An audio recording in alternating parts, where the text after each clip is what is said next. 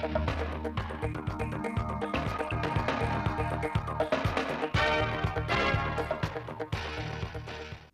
kính chào quý vị và các bạn. Bây giờ là bản tin thật sự 10 giờ ngày 12 tháng 6 của Đài Phát thanh Truyền hình Thanh Hóa. Những nội dung chính sẽ có trong bản tin.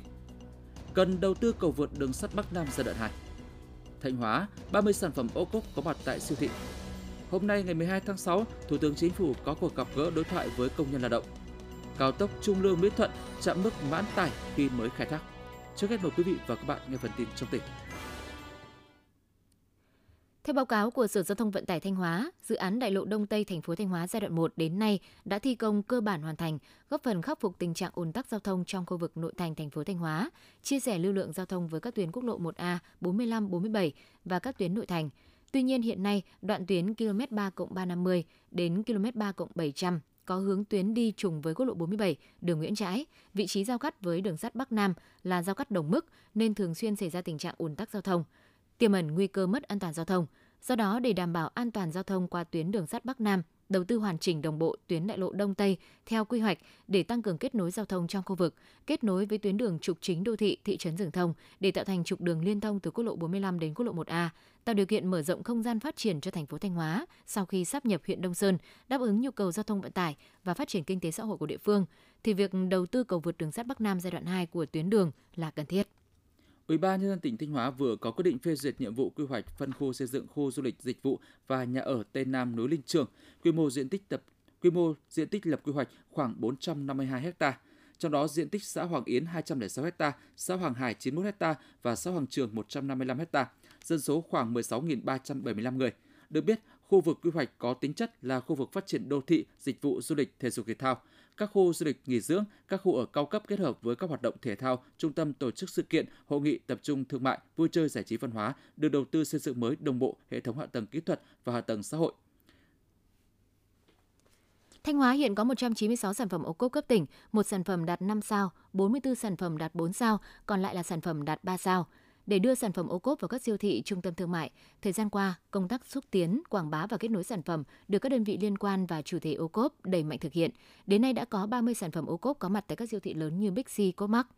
Ông Bùi Công Anh, Phó Tránh Văn phòng Điều phối Nông thôn mới tỉnh cho biết, đưa sản phẩm ô cốp vào siêu thị không nằm ngoài mục tiêu giúp các chủ thể quảng bá, bán sản phẩm được tốt hơn, vừa giúp người tiêu dùng có cơ hội được tiếp cận sản phẩm đảm bảo tiêu chuẩn chất lượng – vì vậy, thời gian tới, ngoài tiếp tục định hướng lựa chọn những sản phẩm ô cốp đảm bảo được các điều kiện gia tăng sản lượng, sẽ xúc tiến vào siêu thị như gạo miến, nước mắm, tôm, rượu. Một số sản phẩm mang tính mùa vụ không nhất thiết phải vào siêu thị vì bản thân các chủ thể không cần các hệ thống đã tự bán hết.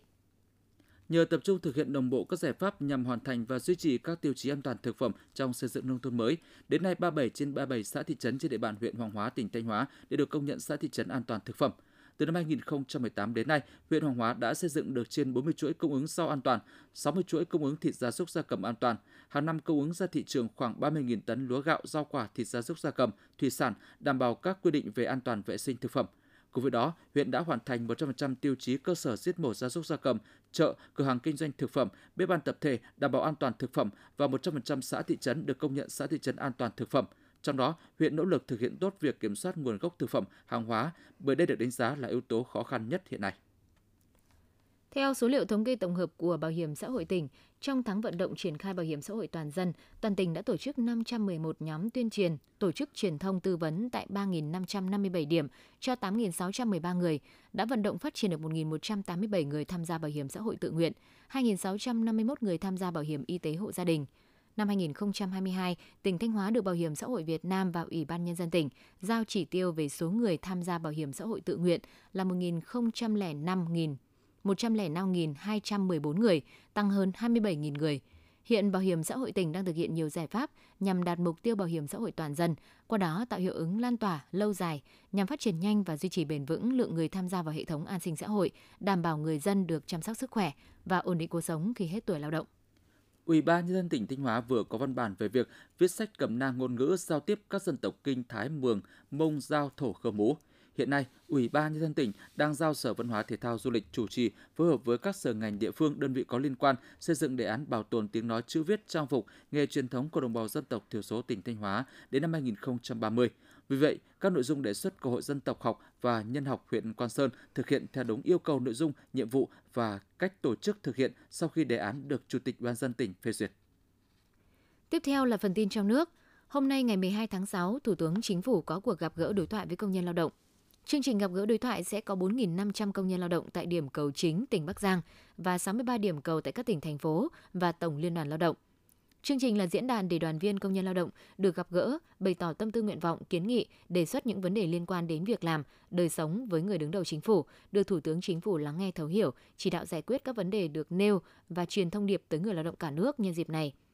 Thủ tướng Chính phủ sẽ tặng quà cho công nhân lao động có hoàn cảnh khó khăn tại điểm cầu tỉnh Bắc Giang, đi thăm động viên tặng quà cho công nhân tại các khu nhà trọ và nhà ở xã hội. Chương trình Thủ tướng Chính phủ gặp gỡ đối thoại với công nhân lao động là điểm nhấn quan trọng trong chuỗi các hoạt động sôi nổi của tháng công nhân năm 2022.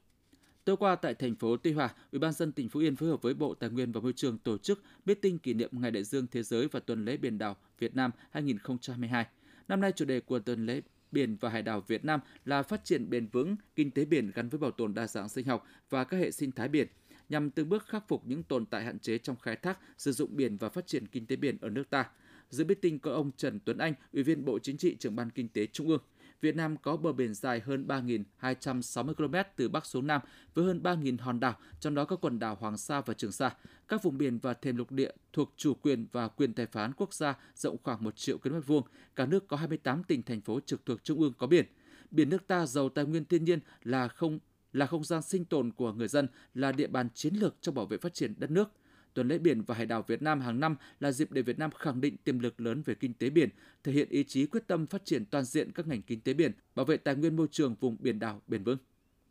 Sau hơn một tháng chính thức đưa vào sử dụng, chủ đầu tư dự án cao tốc Trung Lương Mỹ Thuận tỉnh Tiền Giang cho biết, mỗi ngày có khoảng 23.000 phương tiện di chuyển, gần chạm mức mãn tải. Đại diện tập đoàn Đèo Cả, chủ đầu tư dự án cao tốc Trung Lương Mỹ Thuận đã có những đánh giá bước đầu về việc chính thức khai thác tuyến cao tốc huyết mạch nối thành phố Hồ Chí Minh với khu vực miền Tây Nam Bộ. Cũng theo đơn vị này, dù mới đi vào vận hành, nhưng cao tốc đã giải quyết được tình trạng ùn tắc kéo theo rất nhiều từ năm trước, đẩy nhanh sự liên thông kết nối, thúc đẩy phát triển kinh tế xã hội. Theo dự kiến, tuyến cao tốc Trung Lương Mỹ Thuận sẽ bắt đầu thu phí từ ngày 1 tháng 7 năm 2022. Tuy nhiên, chủ đầu tư cho rằng cần tổ chức kiểm tra đánh giá vấn đề và thực trạng liên quan đến phân kỳ đầu tư dự án, làm cơ sở để xem xét điều chỉnh quy trình vận hành khai thác. Tại Bắc Giang hay Hải Dương, đây là thời điểm người nông dân trồng vải đang khá bận rộn vào vụ thu hoạch. Thị trường Trung Quốc từ trước tới nay vẫn là thị trường truyền thống, tiêu thụ phần lớn lượng vải tươi của Việt Nam. Hiện nay Trung Quốc vẫn đang thực hiện chính sách Zero Covid nên dự báo việc xuất khẩu vải vào thị trường này cũng tiếp tục khó khăn. Tuy nhiên các doanh nghiệp và chính quyền địa phương nơi có cửa khẩu với Trung Quốc đã lên kế hoạch sớm thực hiện luồng xanh sao cho quả vải được xuất khẩu thuận lợi nhất. Ngay từ đầu tháng 6, vải thiều được cho vào mặt hàng ưu tiên làm thủ tục thông quan sớm với làn ưu tiên trong ngày tại các cửa khẩu tỉnh Lạng Sơn. Riêng với thị trường Trung Quốc, các doanh nghiệp còn mở rộng thị trường xuất khẩu nhờ bán hàng qua kênh thương mại điện tử. Theo ước tính của một số doanh nghiệp, nguồn khách hàng nước ngoài liên hệ mua vải từ việc tìm hiểu trên trang thương mại điện tử chiếm khoảng 30%. Huyện đảo Lý Sơn tỉnh Quảng Ngãi nổi tiếng với đặc sản tỏi. Nhờ được trồng trên loại đất núi lửa phong hóa, cát trắng nên tỏi Lý Sơn có chất lượng thơm ngon, Đảo Lý Sơn có 300 hecta đất trồng hành tỏi, tổng sản lượng mỗi năm khoảng trên 2.000 tấn tỏi khô. Tùy thời điểm, giá tỏi khô Lý Sơn dao động từ 50 đến 100.000 đồng một kg. Tùy thời điểm và sản lượng, thấp nhất loại tỏi này cũng có giá 600.000 đồng một kg. Lúc cao nhất lên đến 1,2 triệu đồng một kg. Trung bình mỗi năm sản lượng tỏi khô của huyện Lý Sơn khoảng 2.000 tấn. Riêng vụ mùa vừa qua, sản lượng chỉ còn khoảng 40%. Những năm cây tỏi mất mùa do thời tiết khắc nghiệt, số lượng tỏi cô đơn lại tăng lên – Riêng năm nay, sản lượng tỏi thường sụt giảm mạnh, nhưng tỏi cô đơn cũng không nhiều nên giá cả tăng vọt.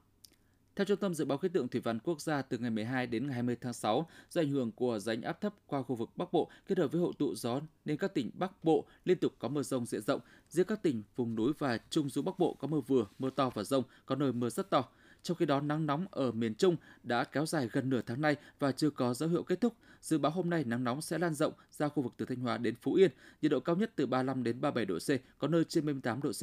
Nắng nóng ở khu vực Trung Bộ còn kéo dài trong nhiều ngày tới. Riêng khu vực Bắc Trung Bộ từ ngày 14 đến ngày 15 tháng 6, nắng nóng có khả năng dịu dần. Theo báo cáo của các tỉnh thành, từ đầu năm đến nay cả nước ghi nhận 43.628 trường hợp mắc sốt xuất huyết, 24 trường hợp tử vong. So với cùng kỳ năm 2021, số ca mắc tăng 53%, tử vong tăng 19 trường hợp, trong đó số ca mắc và tử vong tập trung chủ yếu ở khu vực miền Nam. Bộ Y tế cảnh báo hiện nay đang là cao điểm mùa dịch, số ca mắc liên tục tăng cao tại nhiều tỉnh thành phố trong những tuần gần đây. Dự báo số ca mắc thời gian tới tiếp tục gia tăng và có thể bùng phát trên diện rộng nếu không quyết liệt triển khai các biện pháp phòng chống dịch. Quý vị và các bạn vừa theo dõi bản tin 10 giờ của Đài Phát thanh và Truyền hình Thanh Hóa. Mời quý vị tiếp tục đón nghe bản tin thời sự 11 giờ để cập nhật những tin tức thời sự trong tỉnh.